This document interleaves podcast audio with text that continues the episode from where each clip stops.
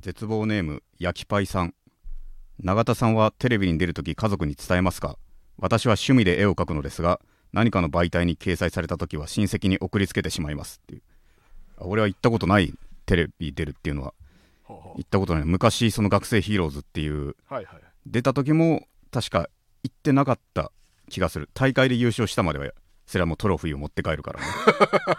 それもどうしてもバレてしまうけども隠しててもね。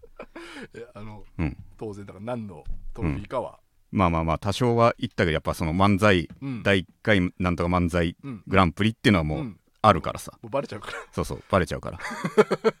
そしてその時はたまに母親も部屋に掃除に来てくれてたから、だからどうしても気づいちゃうから。そうかそうかそうか、それは言ってた。ねでも、うん。最近のこの前今年出たネオベシャリ博とかゴッドタンのあの洗剤ちょっと出たやつとかは言ってないうんかな、うん。うん言ってないそうだね。言ってないしうん。そ単純に言わないでたまたま見たらはい。逆にいい誤解をしてくれるかなと。あじゃあ私が気づいてないだけで結構出てんのねっていう、ああなるほどね、うん、ピンポイントにこれ出るよって言ったらあじゃあこれしか出てないんだってもう バレちゃうから。まあそのミスリードができるかなっていうことで俺は言ってないですね。あ普通にテレビ出てんだうちの子はって。これねそう。そうね。その誤解をさせたいんで。ああ確かに。いい安心のさせ方だね。そうそう。言わないようにしてます俺は。確かに。そうですね。というわけで永田圭介の絶望ラジオ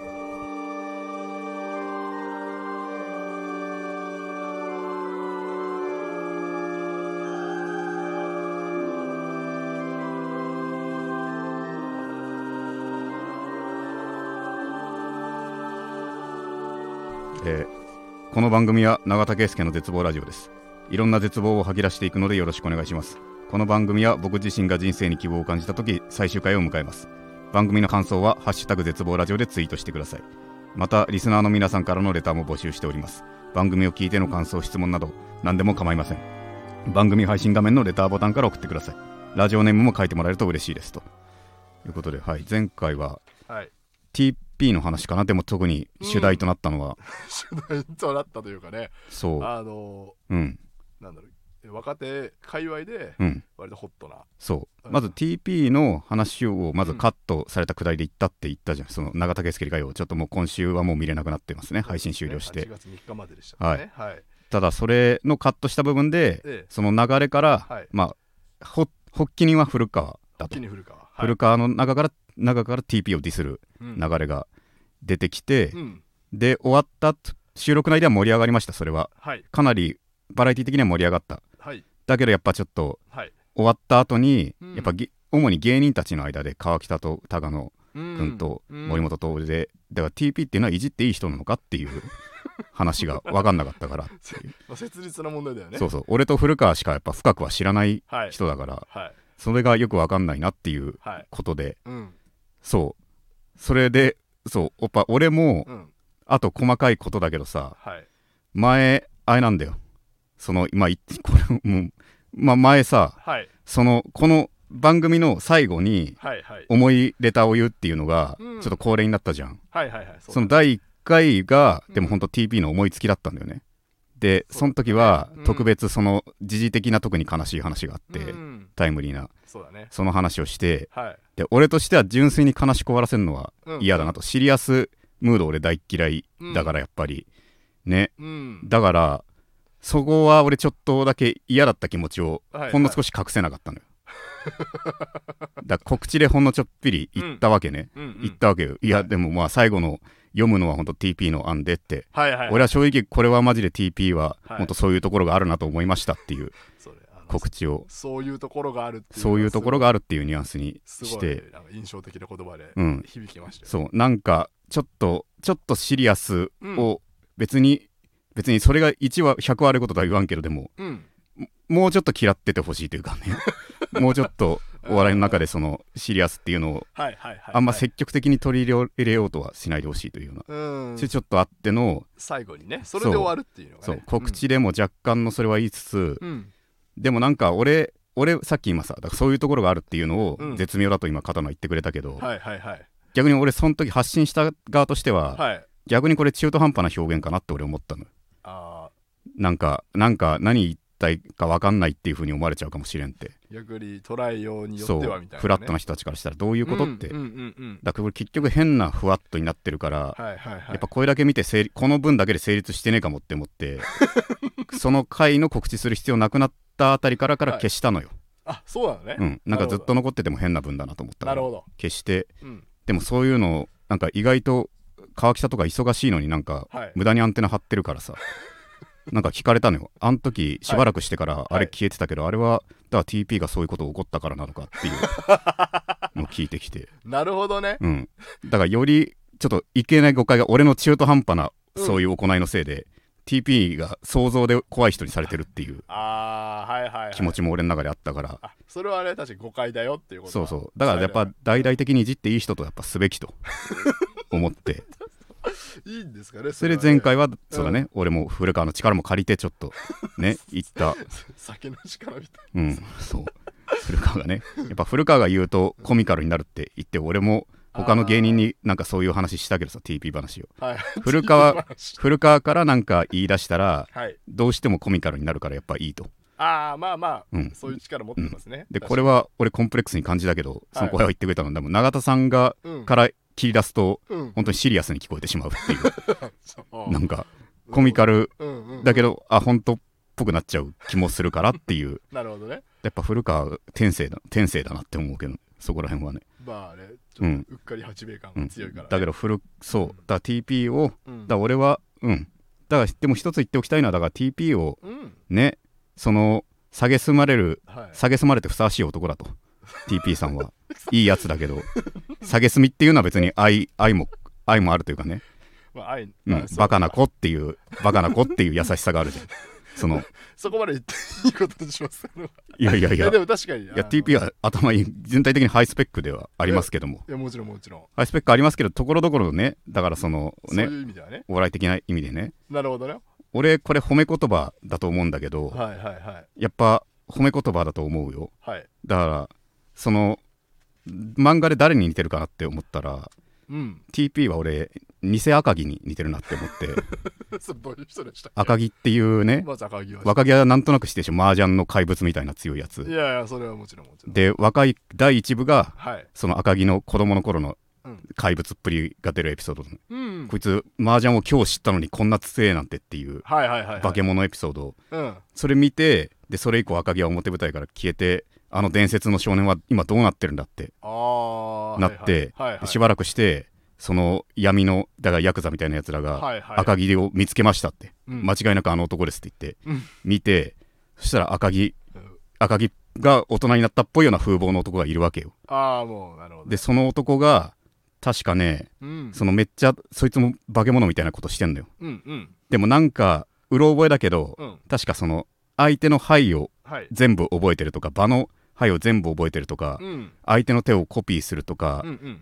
なんというか、まあ、すごいんだけどなんかうん。要は機械的凄さ。なわけよ。相手の覚えてるとかそういうはい。分かりやすい脳がすごいというか。なんとなくまあそうそれをそうそうそう、ん。それを見てヤクザはうん。赤木という男を見つけましたと。うん。ただと。うん。とてつもなく衰えていますと。ああの時見た得体の知れない怖さというのは奴にはないのですと。あはいはいはい。超人的にはことはしているのだけどもと。っはいはいていうことでそのでもその時は一応赤木という体でそいつ話すんだけどうん。でもやっぱ物語の後で本物の赤木が出てくるわけよ。で本物の赤木と比べたらやっぱうん。もう全然ちげえじゃねえかと。こいつは結局ただの凡人の延長線上にいるやつだっていう。あの超ハイスペック。そう超ハイスペックな。ではあるけれど。そう。うん。ででもいろいろあって、うん。赤木を偽赤木は本物の赤木にうん。差を思い知らされて、うん。屈辱を感じて、うん。で俺で結局なんかもう変な暴走しちゃって、はいはいはい。俺赤木に勝ちでっていうか俺すげえんだぜ俺だってっていううん変な爆発しちゃって、はいはいはいはい。そのなぜか負けたら死ぬギャンブルにね足を突っ込んじゃって わしず麻雀っていう。あそれでその負けて殺されちゃうわけで。ああそう。で その死体を埋められてる衝撃的なシーンで終わるんだけどリセ赤木は。そっから二十何年間続くうん。わしず麻雀ああ一晩の麻雀を二十何年間かけて描いた狂気のなるほどね。狂気のわしず麻雀戦が始まるんだけども、それがある意味赤木のなんか代名詞だけどその前夜にうん、俺が思う TP っていうのは、はい。てか西赤木俺思うのはこれみんな言うんだよ。その偽赤城の方がはい。世間的に見たら圧倒的に高いスキルだと、うんうん。結局赤城もすごいけど、うん。なんか麻雀だけの怪物だしっていう。うん。だからまあ無難まあ無粋なこと言ってしまえば、うん。そのだからこの麻雀以外では全部赤城に勝ってんのにうん。やっぱ唯一勝てない麻雀でこだわって命を落とすっていうなるほどね。この不器用さ。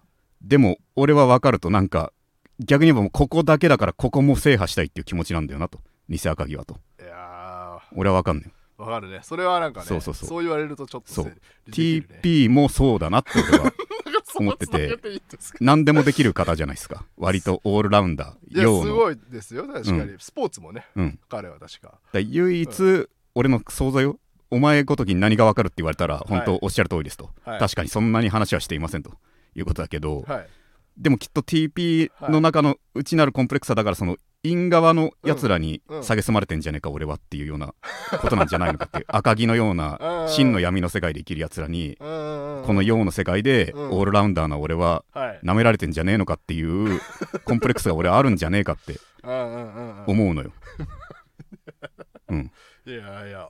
こんな TP の了承を得ずに TP 話散々していいのかって思うけどそのサークルのさはい。だから先輩はい。さだからそのでもあるよね。TP の代がはい。卒業するときはい。4年目その卒業公演ってのがあんのよ。うん。で俺らが1年目の時にあの人たち4年生だったじゃん。そうね。で本当は4年生っていうのはうん。就活に忙しいからネタは一切やらない、はいはい。で就活も一段落ついた最後の卒業公演でだけうん。俺らはネタを見れると。1年の俺らは。そうだね。見る機会があって。そこでだからさその真の実力ってのを知るわけじゃんか。そのちょっと泳がされてたよね、うん。その1年生の時は4年生っていうのはもううん。引退をされてて、あれはだからさ、うん。マジでワンピースでいうところのさ、はい、だシャンクスが本当にマジで強かったんだって分かる感動があはいる最初はなんかいいおっちゃんぐらいだけどって、うんうん中途中からマジで強えんだって。なんかその感動に近い、うん。うんやっぱその割と偉そうにも言ってくるけど優しくもするはいはい。人たちがめちゃくちゃ受けてるっていう。なるほどね。その4年が軒並みすげえかっこいい笑いの取り方してるわけそうね。だよ、そうだね。うん、でこれはでもうん。さすがに古川とも何度もうん。何度もこの話にねかれこれ10年以上経ってるから 45回はでもしたのかな定期的にでも。確認し合うように、うん。でやっぱその TP のとこだけやや受けだったんだよなと正直。TP さんのとこだけ。そうなんかな。でもそれもあれなのちゃんとちゃんと芯はついてる面白さだったの全部伝わる面白さだったんだけどだよねだよね。一人だけやっぱちょっとそのテレビのキャッチーなはい。お笑いにかなり近いことというか そこが強みではあるとは思うまあだから本当の本当の世間何万人が見る場所ならもしかしたら TP が一番受けたかもしれんと。はい。でもなんかそういうお笑い好きだけが集まる地下のうん。ライブでうん。色を出し切った他のなんかくせ者たちがうん。うん拍手笑いをしまくる中で、はいはい。TP さんははっきり言ってちょっと分かりやすいことをしてのうん。まあ最低保障の笑いというか。いや受けてたけど受けてたけどやっぱちょっとギリギリ返品の笑いね、拍手。だからまあ客観的に言うならし受けてたもちろん全ボケ受けてたけど、うん。拍手はなかったなっていうようなところでなるそういうのもありつつ、その TP さん優しかったけどうん。うん特に一番優しかったけど、うん。一番受けてなかったなって俺思いながら でも優しかったからなってちょっと ちょっとあれだなって思いながら。いやまず優しさででも打ち上げでうん。打ち上げでね俺の席に TP さんがいてくれたわけですよ。2時間2次会ぐらいの時に。うん。で俺とまあ他同期何人か。で、向かいにはその TP とそのライブでも特に特に受けたうん。人がいてボケの人がいて、うんで話してて、うん。でそんな中でその特に受けた人が TP に言った言葉がねうん。やっぱ俺覚えてるの勝手に了承めず言っていいのかって思うけども。でしょでも TP もあれだよなって、うん。本当に結局このサークル入ってよかったって思うだろうって。だって人生で初めての挫折を味わえたもんなって。言われてんのそれ。うどの立場でどの？人どの立場でね、その人も、うん、うん。まあ詳細は言わないけど、うん。今完全に TP の方が立場上なんだ。けども、うん。少なくともその場においては。その場においては、うん。確かに俺もかっけえって思う受け方をした人だったからはいはいはいはい。私俺も面白いってその時思った僕ね、うんうん。でだからあででも確かにその通りなのよ。うん。だからその場その一心においては、うん。その行った人が赤城、うん。闇の世界でだけはうん。TP に勝てるそうね。うん、で偽赤木。他のでは全部そいつに勝ってるけどお笑いって部分でだけ負けたと。あ。やっぱマジで俺そのコンプレックスだと。だから先週も言ったけどあはい。それの影を追ってのランジャさん金属バットさんああいう力赤木赤木側のやつ。あでも、うん。いい組み合わせなんじゃないですかね確かにいいバランスだもんね、うん。確かに。そういう人たちにとってはやっぱりそういう TP さんみたいな人がそうそうそう。必要みたいなね。そうなんだよね、うん。そう。だから結局うんすごい人なわけよ。バランスを取れる人。だからまだからみんなでいじれるようにしたいと俺はだから、うん。むやみやたらのみんな TP をでもうん。下げすむなよということはね、ツイッターでも私言いましたけど。あそれ確かに大事ですね。そう。うん。TP をこうなるとねうん。よくあるんだよ。その TP を下げすむことがその赤木側のステータスと思い込むようなやつ。確かにそれってねそう。それこそ寒いんですよ。これは先週だからむしろ発端となった永田のその天才論に通じるじゃないですか。そうそうそうそう。結局自分も。うんね。そう。だから赤木側がぶりたいがためにうん。俺 TP よく思わねえぜっていうようなのはいはいはい。はクソダサい。とちゃんと吟味した上で TP はちょっときついところがあるなって思った人だけがね こっそりこっそり仲間内だけで言いなさいということだ。あそういうたしなみね。たしなみ。たしなみ。なこの人は言ってもいいんだだと過激化しちゃうからね。こういうのはね。公然とそんなね確かにそれ全然そう。なんだかんだそう。関係ない人が公に言うのは誰にでもダメですということだね。それは。全くもってその通りですね。そう。これはね俺は言いたい。はい。言いたいですわ。そうだね。そなんかあれだね。まあうん TP の話もそうですけども。ううん。最近またメール来てましたね。メール？はい。えー絶望ネームなしで、えーラジオではなく YouTube の話で恐縮ですが永田さんと天子森夫さんのドキドキ文芸部実況が大変面白くうん。うんざりするほど熱い毎日の希望になっています。本当にありがとうございます。っていなるほど。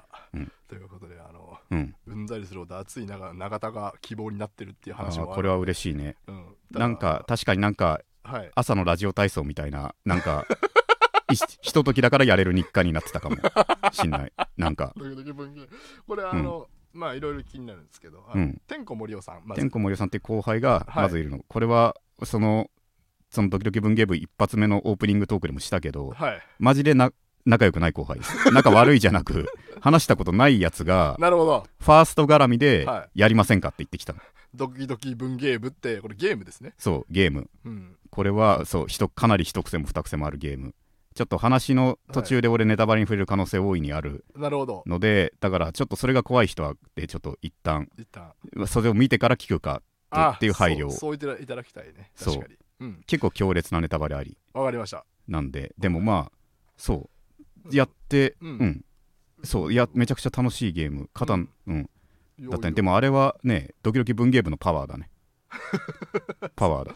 長田がでもあの、うん。これだからあれだよね、うん。これは動画内ではだから長田が割とあの恋愛シミュレーション最初は恋愛シミュレーションゲームうんそうそうそう。としてまず。恋愛シミュレーションゲームなんですけど、YouTube ってあれ AI でうん。その動画の内容を勝手にね、その判断するのよ。はいはいはい。だからこれ言ったらほぼネタバレかもしれないけどうん。後半うんパート5以降は、うん。その広告を掲載するのに不適切ですっていう。AI が AI が勝手に言ってきたから。だってさ。からもうそこからもいろいろお察ししてくださいという。大丈夫なゲームですって最初に表示されてはいましたけども。なんか。まあまあ子供に怖い。子供にはか、うん、だこれは完全ネタバレだね。だから最初子供にはい。怖いやつが来ます、えこ怖いじゃない。うん。子供に衝撃的な映像が刺激の強いやつが来るかもしれませんってだからまあで恋愛ゲーム。そうそうそう。ね。絶対エロいことの警告って思わせておいてっていう。はいはいはいはいことなそう実際はもうホラー。あそうなの？ホラーというかうん。衝撃的展開。もうじゃあ開きネタバそもそも作品自体何年、うん。結構昔のやつだから。だかはいはい。はいらもう本当にそう。ヒロインうん。そのファースト最初のそのなん普通に進めていってそうだよね。ちょっとえん山場っぽいとこまで行くのよ。はい山場っぽいとこまで行ってヒロインと抱き合っても、うん。お前が好きだって言って付き合うことになるわけよ、でこれでにこっから良くなっていくって思ったら、うん。なぜか、うん。そのヒロインは後日首をつってしつってしまうんです。あら。つってしまってうん。それでバッドエンドってなってえー、急に終わってなんだってタイトル画面に戻んのよ、はい。はい。はい。そしたらタイトル画面にうん。女の子たち勢ぞろいしてんだけどうん。その子だけいなくなってんの。えこえし首をつった子だけいなくなっててで2週目始まったらその子だけすっぽり消えてんのよ。あの、うん。ストーリーは地形はそのままに、そう。すっぽり消えてだから何が起きてるっていう、うん。そっから異変。だからこの序盤の恋愛ゲームの手を成してる前半部分はマジであまるまる振りをミスリード。振りなんだ、うん。だからそれに驚いてる俺も見れると思う うん。なんだよ。うん。なうん。そうかそのそれをさらにうん。永田がプレイしてる動画を我々は見れるんですね。そうそうそうそう。わかりました、うん。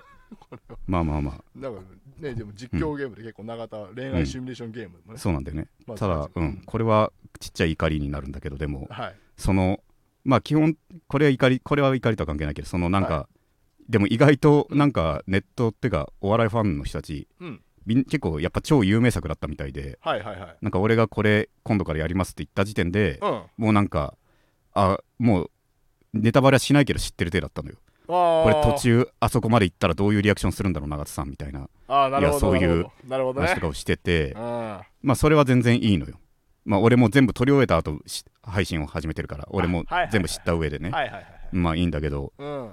何個かでも一個やっぱそのキャッチーをうんでもこれ俺罪がないじゃないかっていうのは、うんうん。そのなんか流行りものをやることへのなんか俺のキャッチーさに何か違和感を覚えたのかはあはあはいや長田さんはもっとあうん。そのファミコンの何々とか そういうのをやっててほしいなっていう 人がいて、うん。まあ、まず第一に俺後輩に言われてやっててそのまずこれがキャッチーな話題作だって知ってる貴様がうん責める資格があるのかっていうことが第一にあるし 自分だけ知ってんのはなんだと。うん。貴貴様は脳幹なのかと貴様がこれを知ってることはっていう脳幹だし何そいつがそのアカウントがうん。そんな俺のことを普段言ってないからさうんその批判の時だけ言うなと。だからはいはいはい。普段から褒め殺してくれる人が言うならうん分かったって今日じゃあ君の言うことも聞いてみるってなるけどっていう永田のうるさ型だったらそう。あいつ目線で正解の方向に今行ってる時に何の応援もしてくれないなら得がねえじゃないかと貴様の言うことに聞くことにっていう。ことなのよ俺だからもう発信をしてくれる人を愛しているからやはり。はいはいはいそこは前言ったがそのテレビ出れたきっかけもうん。そのだからなんでなんでその僕みたいなもんうん呼んでくれたんですかって聞いたらもうん。うもう本当にネット上の口コミをよく聞きますということだったから。本当大事なんだねじゃあそう。いやもう 100, 100理由それだったから。すげえね。だからもう本当に永田あと褒めるときは永田さんじゃなくね永田圭介でお願いしますと。いうことです。永田さんだときっと拾ってくれないその業界人は。永田さんたくさんいるから。ね。永田圭介で。永田圭介め100褒めるときは永田圭介でお願いします。だから逆に拾われたくないことは永田さんで お願いしますという、ま紛れるからうん。ねあの間違ってる方の永田圭介で攻めて。あ。攻めてね。そうね。言ってくださいって。そうです。うん。本当はうん。敬う。超褒めたいときはもう永田圭介フルネームお願いします。本当に。わかりました。はい。それはあのファンにそうだね。伝え伝えなくてはそうそうそう。ならないこ言っておきたいね。とわかりました。永田圭介の絶望ラジオ。永田圭介の絶望ラジオ。永田圭介の絶望ラジオコーナーいきますか、はいえー絶望の果て、えーこのコーナーはリスナーから絶望エピソードを送ってもらい俺はお前よりマシだなと僕が優越感に浸るコーナーですとはいどんどんね軽い面白いものもありつつうん強烈なものも増えてきたりそうねうん。えー絶望ネーム、正義の味方の片割れさん。永田さん、片野さん、こんにちは。僕はかれこれ11年ほどプリキュアシリーズを視聴しています。最初の頃こそ一人寂しく見ている状態でしたが、視聴を始めてから3年後、姉の姉の子供である姪っ子が生まれ、それからまた2年後にもう一人姪っ子が生まれたことにより、数年後には僕がプリキュアを見ていることを知っている姉に誘われて、映画館で姪たちと一緒にプリキュアの映画を見るようになりました。僕は好きな作品の映画を見ることができてとても嬉しいし、メイたちも喜んでいるのですが、そんなメイたちも今年で8歳と6歳、そろそろプリキュアから卒業してもおかしくない年齢に近づきつつあります。もちろんこれからも見続ける可能性もありますし、仮に見なくなってもそれが自然の摂理だと理解しているのですが、それだけ年齢を重ねるということはつまり、おじさんは30オーバーにして毎朝欠かさずプリキュアを見ているという事実を認識し始めるということなのです。今更プリキュアを見ていることを恥じる気持ちは1ミリもありませんが、万が一にでも目から妙な目で見られる将来を考えると絶望してしまいます。ああ、でも、う、うんんよくね、いろんな話が、正義の味方の片割れは本当にうん。いろんな一面を見せてくれるな。まずね俺と同じぐらいいろんな一面をさらけ出してくれてるんじゃないかって。思うな。そうだね。プリキュアね。ね。うん。11年ほど。そうか。そう。で、うん。まだ嫌われてるわけではないんですけどもそうだね。いずれ、いずれはうん、っうん。ていうのを心配してるとでもプリキュアを見る大人が結構ね原西さんが代表格かな。はいはいはいはいはい。原西さんとか。うん。で逆にいい印象はあると思うけどねもうだってもうそれがさコアというかさちょっとごく一部の人っぽい偏見も増え減ってきたというかさはいはいはいはい。コミカルに振る舞いさえすればうん。なんかむしろ好感度うん好きなこと好きと言って何が悪い的なうんうん。好感度にもう今なってる気すんのよ。だかはいはいはい。確かに。らそれは全然いいと思うなうん。プリキュアね。でも。これうん。見たことはある。これはうん。でもみんなうん。みんな打ち明けてるもんな。みんな打ち明けてるもんなだからさ。前さうん。例えなんかよく言ったなこの人っていうの。うろ覚え、これもまたうろ覚えの話だから、はい。全然違いよってあってもご容赦くださいというはい。は話なんだけど、いはい。そのちょっと前まで波平さんの声を担当していた永井一郎さんだったかな、長井一郎さん。はいはい。いろんな声をやってんのよ、でガンダムの初代ガンダムのナレーションとかもしてた人でそうですね。はいはいでガンダムに一人あのヒロインの女の子がいるんだよね、はいはい。確かフラウという女の子。フラウボー。そう。はいはい。そんなね萌え的な感じじゃないちょっと可愛い女の子的なね当時のデザイン。なんか幼馴染的なポジションですよね。そうそうそう。はいはいはい。でなんかウィキで書いてあったのかな。うん。でそのお気に永井一郎さんははい。そのお気に入りのキャラクターとしてはい。フラウボを上げていたというようなことで 確かコメントで、うん。確か結構しょうん。妙にちゃんと書いてあったからまあさすがに本当なのかなって思うのははい。そのフラウボが好きだとはい。ので詳細な理由を言うとその私のちょはいっと恥ずかしい部分に関わってしまうので 言えないんですがっていう言い方を確かねうん。確かウィキか何かに書かれてたと思うんですよ本当に？永井一郎さんが。それだけを聞くとうん。えぬ抜いたのかなってちょっと 思っちゃって。うん。永井一郎さんが抜いたのかなと。あのおおおじいちゃんのイメージがねちょっと。そうあって。はいありますけども。だそれも込みで俺もうん。永井一郎さんの勇気にね乗っかるならでもうん。一回抜きかけたことはあるプリキュアは。昔。いやあの一回アニメアニメをそうそう。アニメ見たこと普段見ないのよ全く俺。アニメがちょっとな嫌いじゃないけどうん。かその強制的に進んでいくのがうんちょっと嫌なのね、自分のペースで読みたいから本とかを。だから、はいはいはい。確かにあのごめんなさいね。うん。永井一郎さん？長井一郎さんおっしゃってますね、あのなんて？自分の支部に関わるので理由は言えないが、うん。ガンダムガールズで一番のお気に入りはフラウボー、そうだよね。はいそれはね推測の域を出ないけどさすがにちょっと、い、はい。え、お抜きになられたのかなっていう ことじゃない？だってチブそうね、ちょっとまあ、はい。ちょっとだから好きぐらい。うん。だったら。軽く考えても好きうん。ぐらいになっちゃってたわけだよね、はい多分、はいはいはい。っていうことだと、だ俺もそうプリキュアでちょっと抜きかけたことは、昔はい。すごい昔どのプリキュアかはい。俺は分かんない。でも2人組の時のプリキュアかな。初期ぐらい初期かな。はい。それで一回なんか、うん。ぼんやりあ朝立ちのまま朝を迎えたらあ 日曜日に。そうちょっと抜きかけたことはありますという、うん、ことはありますね。画いやーそれは確かに、うん。それはこの正義の味方さんにもうん。片割れさんにも結構だかそうだね。だから全然あれはうん。うん。全然そういうものだと思いますよ。私も。私も抜きかけました。朝立ちの時は。片割れさんが抜いてるとは言ってないけども。毎週見てるってだけでうん。そうだね。皆さんそれでは抜いてるとおっしゃってないですけど、うん。まあまあまあまあ、うん。ね。でもなんかすごいね、うん。今ねドラマチックになってるんじゃないの多分。うん。だから全然そもそも大人が見て楽しめるものというか。そうだよね。だんだん大人向けほぼ大人向けの演出なんじゃないかっていうのをさうん。別にプリキュアは見てないけど、はい。子供向けっぽいのもあるね。たまに俺は忍たま乱太郎をね見るけども、あなるほど好きって言ってたね。そう。大人向けとは言わないまでもはいはいはい。さすがに子供のためにはもう一段階説明必要なセリフがたまにないのはこれは大人が見る回っていううん。ありきなんかなって思うような回もあったり。なんか忍たまって特にねなんかねそう。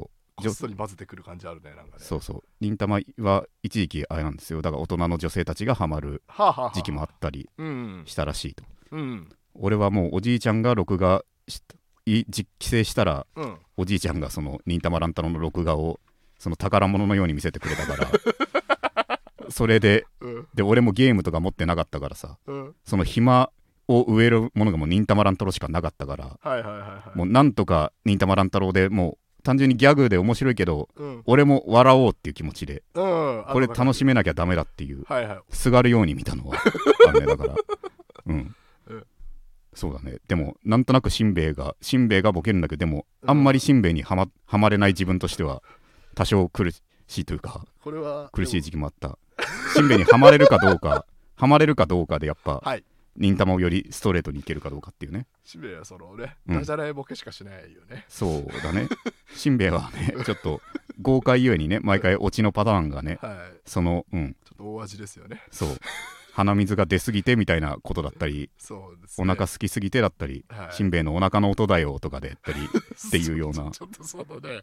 ことで。うん。そうそんな感じにね。確かにでも今いろんなボケ役出てるんでね忍たま乱太郎は。あ増えた。ボケ役たくさん出てきてます。あしんべヱのフェーズは終わっしんべヱもたまにボケるけど、たうん。でもほとんど毎回ゲス本当前はうん。その違う人がボケてもう成立するぐらいもうボケ役が多いから。あなるほどね。そう。わ他にもキサンタしか我々世代はいなかったけど。そうあのなめくじのやつとキサンタしか知らなかったけど。したかって今いろんなね、うん。いろんな変な人いる。そのうん。優柔不断な人とか、ああなんか深い深いボケ役精神のやつとかなんか なんかうん。心配性だからうん。何でも練習をしないと気が収まらねえっていう 練習を過剰にしてしまう男っていうちょっと深すぎるあるあるを責めるなっていういうような。あ出てきたもう。そういう不思議なやつとかね。ちょっと模索。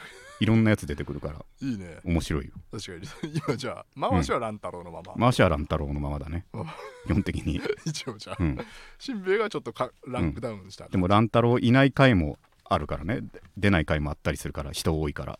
あそっか。3人とも出ないそういう時はもう他のボケ役のうん。話とかあったりして。なるほど。いや面白いです。忍たま乱太郎。わかりました、これも。というわけではい。えーラジオネームうどん湯さん、え4年間同じ試験に落ち続けています。勉強が足らないんです。それはもう分かっているんです。分かっているなら勉強すればいいじゃんって。なんでやらないんだって。同じことの繰り返しじゃないか。不甲斐なさに絶望していますっていう。力強い。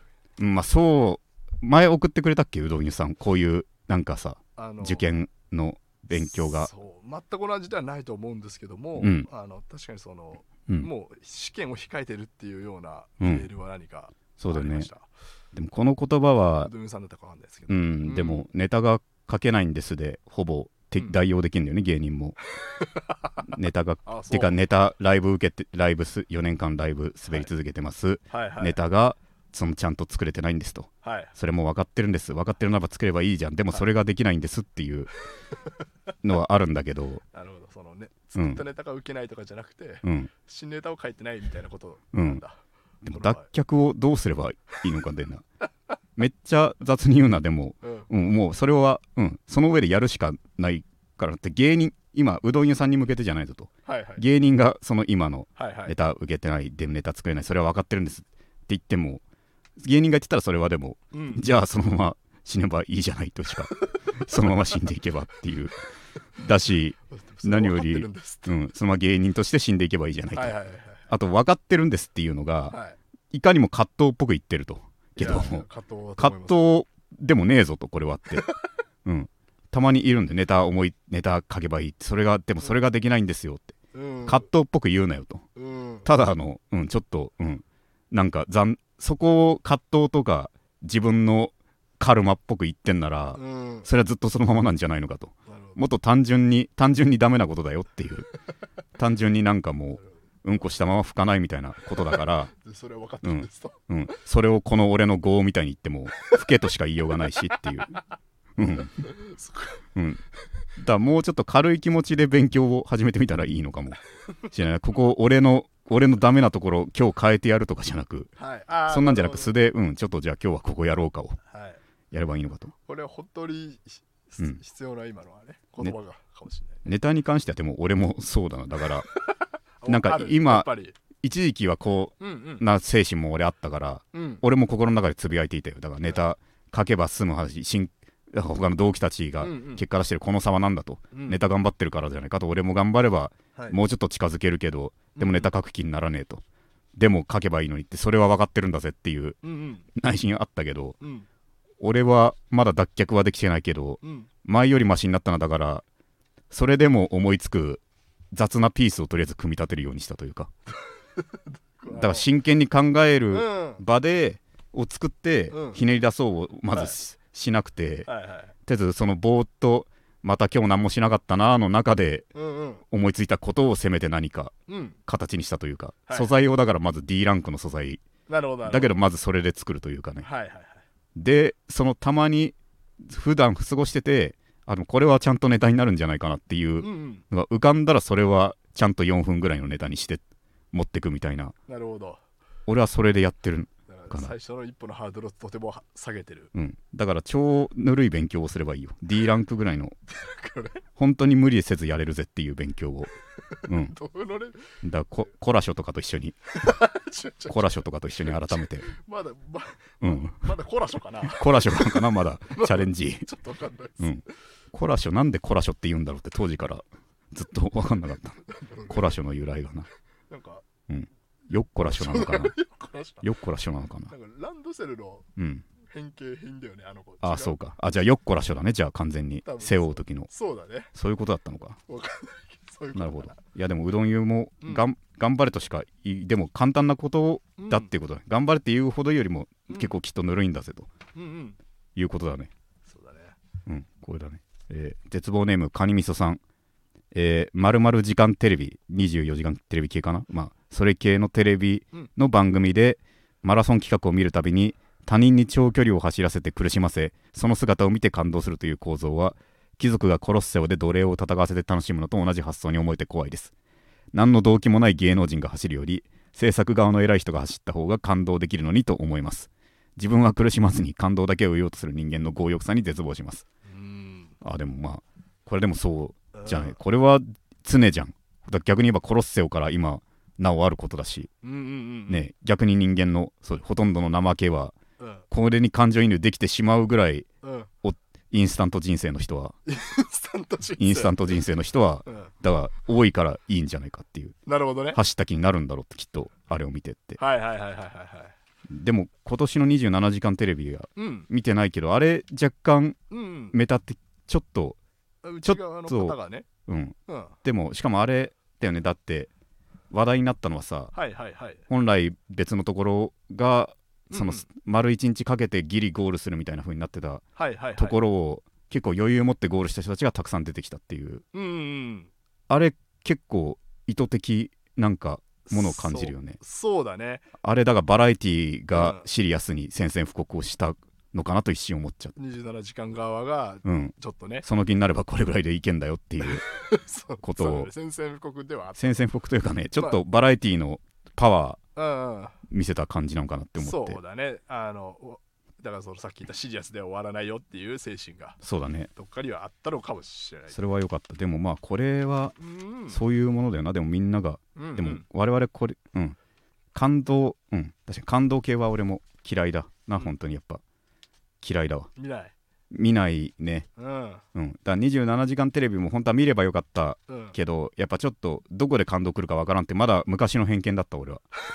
7何時間テレビ系はうんいつ感動くるかわからんっていうのが思ってたから。そんなもう怖いみたいな感じ。感動俺嫌い本当に嫌いなんだよな俺。ああうん、確かにその、うん、あるよね。うん。あの急にバラエティーの中でもっていう。そうそうそうそう。はいはいはいはいすぐすぐ忘れるくせにってやっぱ思っちゃうんだよね。感動。で泣いても。すぐ忘れるくせになって、うん。切ないなそれね。そうそう。じゃあ。そう思う。ん、じゃあ次のコーナーいきます、えーはい。希望の光、えーこのコーナーは僕が人生に生きる希望を感じる方法を教えてもらうコーナーですと、えー絶望ネームミントさん。永田さんはディズニー好きとのことですがサンリオピューロランドに行かれたことはありますか？私は大人になってから何度か行ったのですがいつも驚かされるのが生のキティさんのカリスマ性です。私は初めて会った日からそのオーラに圧倒されもうキティちゃんとは呼べなくなりました。キティさんです。あまたのキャラクターを要するサンリオの顔である彼女はグリーティングでの神対応はもちろんのこと パレードやショーの観客に対し株式会社サンリオの経営理念であるみんな仲良くについて考えさせます。ただの慣れ合いだけが仲良くではない。自分とは違ういろんな人がいるけど共存共栄していこう。そんな気持ちにさせてくれます。これを希望の光と言わずに何と言うのでしょうか。相当深いうん。そうだね。知らなかったですね。ピューロランド僕は実は行ったことあります。あ本当？うん。あのピューロランドのね先輩かな、てかお知り合いからそのタダで行けるチケットをねタダもらったと、はい。だから後輩俺その時はうん。あれなのよ。俺結構ちょっと妙な無駄なスリルというかうんもう持て余した時期だからうんうん。一回もマジで会話したことない後輩と2人でピューロランド行こうって思って。ちょっとそういう癖があるんじゃないそうそうあんのかな。うんだからてんこ盛りは俺食らった側だけど。そっかそっかそっかそっか、うんだから俺も人のことは言えないのかな。なね。後輩を。はい。でまずなんかなんかだからそれもピューロランドは行きたいんだけどうん。そうだからその時申し訳ないけど偏見があったと。はい、大人の男が行ってうん。満足しきれるものだろうかと、ああでもピューロランドというもものはと、より可愛さがうん。強調されてうんますよね、、別のスパイスが必要なんじゃないかと。なるほ俺らで用意する調味料がっていう。必要で。ど、そのためには、うん、全く会ったことない後輩と行くという 緊張感。うん。楽しまなきゃ楽しませてやんなきゃにしなきゃいかんと。後輩をっていう。あその気持ちだねだから前もどっかで言ったお化け屋敷に赤ちゃんを連れていくあうんうん。はいその緊張感っていうはいはいそう赤ちゃんの人形を連れていくやつね、う んわかるよ、、そうそうそう。だからじ自分でそれ用意したのねそうそう。それを用意して、うん。だから2人で行ったね。うん。行っても確かにうどうでした？うん。ちょっと、うん。だからそいつはうん。もうあんまだからこういうファンそれはまあ仕方ないけど成人男性ってあんまうん。そこにノリノリじゃない人うん結構多めじゃない、うんまあねだからそいつも割とそれ寄りだから。うん。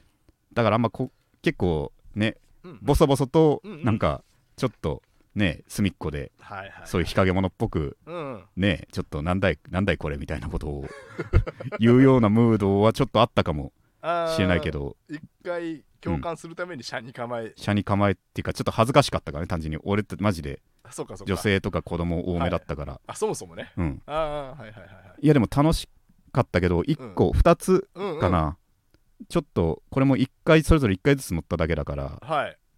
まあ、まずでも平和だなって。うん。平和でやっぱ俺たちがスリルを、うんうんね感じるようなことはないと。そもそもそれは俺らの要求がおかしいクレーマーだと。こんなことを文句言ってたら クレーマーだ俺はって。あそもそもそういうとこじゃないと。はいはいはいここにそんなはい。カリブの海賊的なもんはないと。ああ当たり前のことだぜっていうね。別にだからそれは俺らがバカなだけだぜっていうことで。いわゆるアトラクションはでも乗り物が2つあったんですわ。うん。一つがそのなんか正式名称はドリームボートライドみたいな感じの、はい。要はサンリオのキャラクターたちが出迎えてくれるあの船に乗って進むやつ。でこれちょっとやっぱ水の気はもうすでにドキドキするからなって。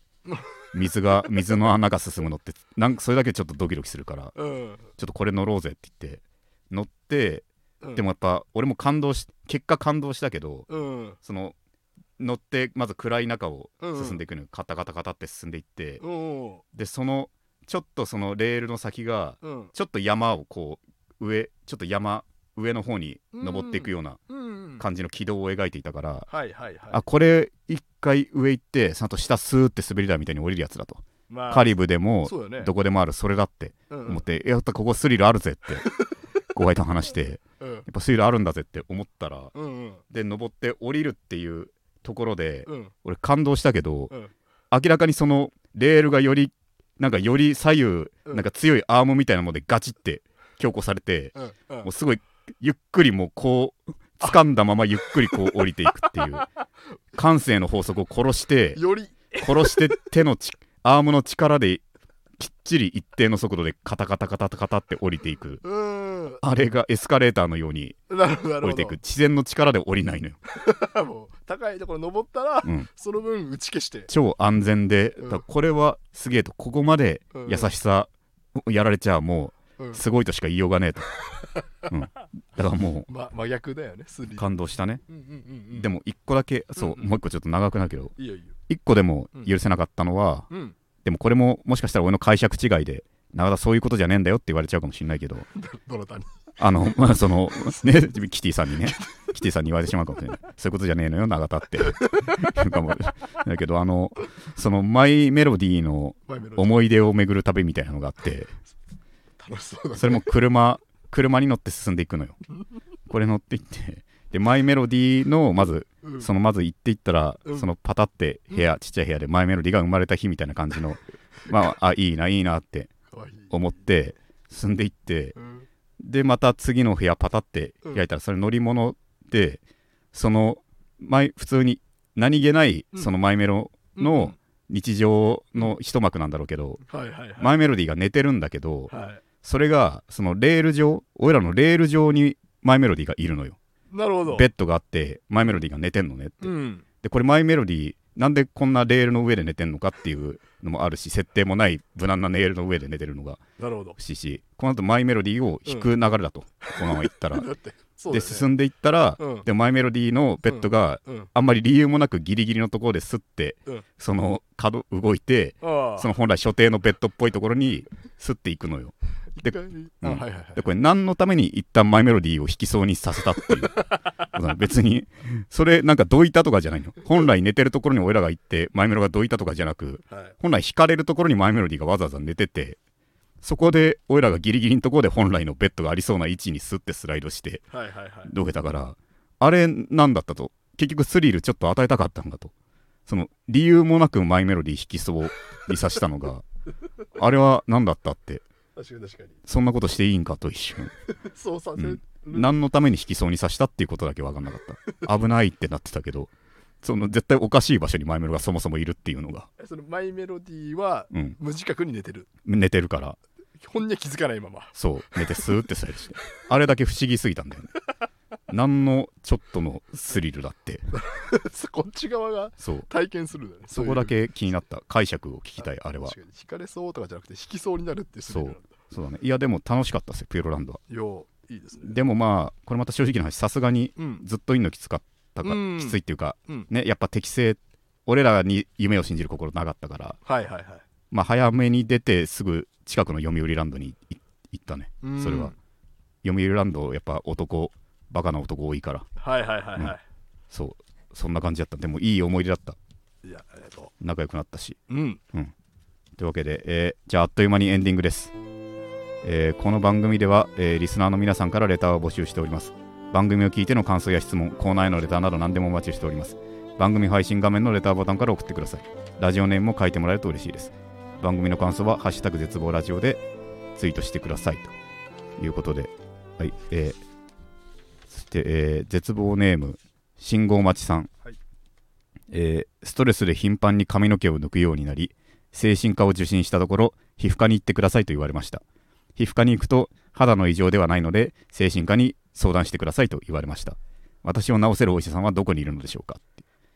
なるほど。信号待ちもそうだったんだね。よくこの事情を言わずに今まで送り続けてくれたって思うけど,、まあこれはおもしまあうんうん。信号待ち自体が自虐的に言ってんだよな多分ね。そういうのたらい回しにうんはいされたっていう。でもまあ精神科だろって素人的には思っちゃうけど。精神科じゃないのって。もう一度。うん、抜くようになってんだもんね。だって髪の毛をストレスで。抜く自分から抜いあーって言って抜いちゃうってこと抜抜毛症ってやつですかね。はい。それなら精神だろうってはい。思うけどね。うん。そうだね。いやいやでも医者さんにもっといいお医者さんにに行ってセカンドオピニオン セカンドオピニオンをぜひ受けてほしいと思いますね。ちゃんとしたラジオです。そうですね。やっぱそれってやっぱこれもうん。信号待ちのうん。今までの面白うん。エッセイがあるから、きっとこれも自虐でいいってことで送ってくれてるだろうけど、はい。そうだね。改めてやっぱうん。もう一回結構重いのも最近来てるからそうですね。その第一にいじって OK の体で来てるよなってことはうん。改めてね送る側そして視聴者側も分かるようにしておきたいと。そうだね思いますね、はい。というわけでどんどんこういうのをお待ちしております。引き続き、というわけで、えー最後まで聞いていただきありがとうございました。来週も絶望しましょう。さようなら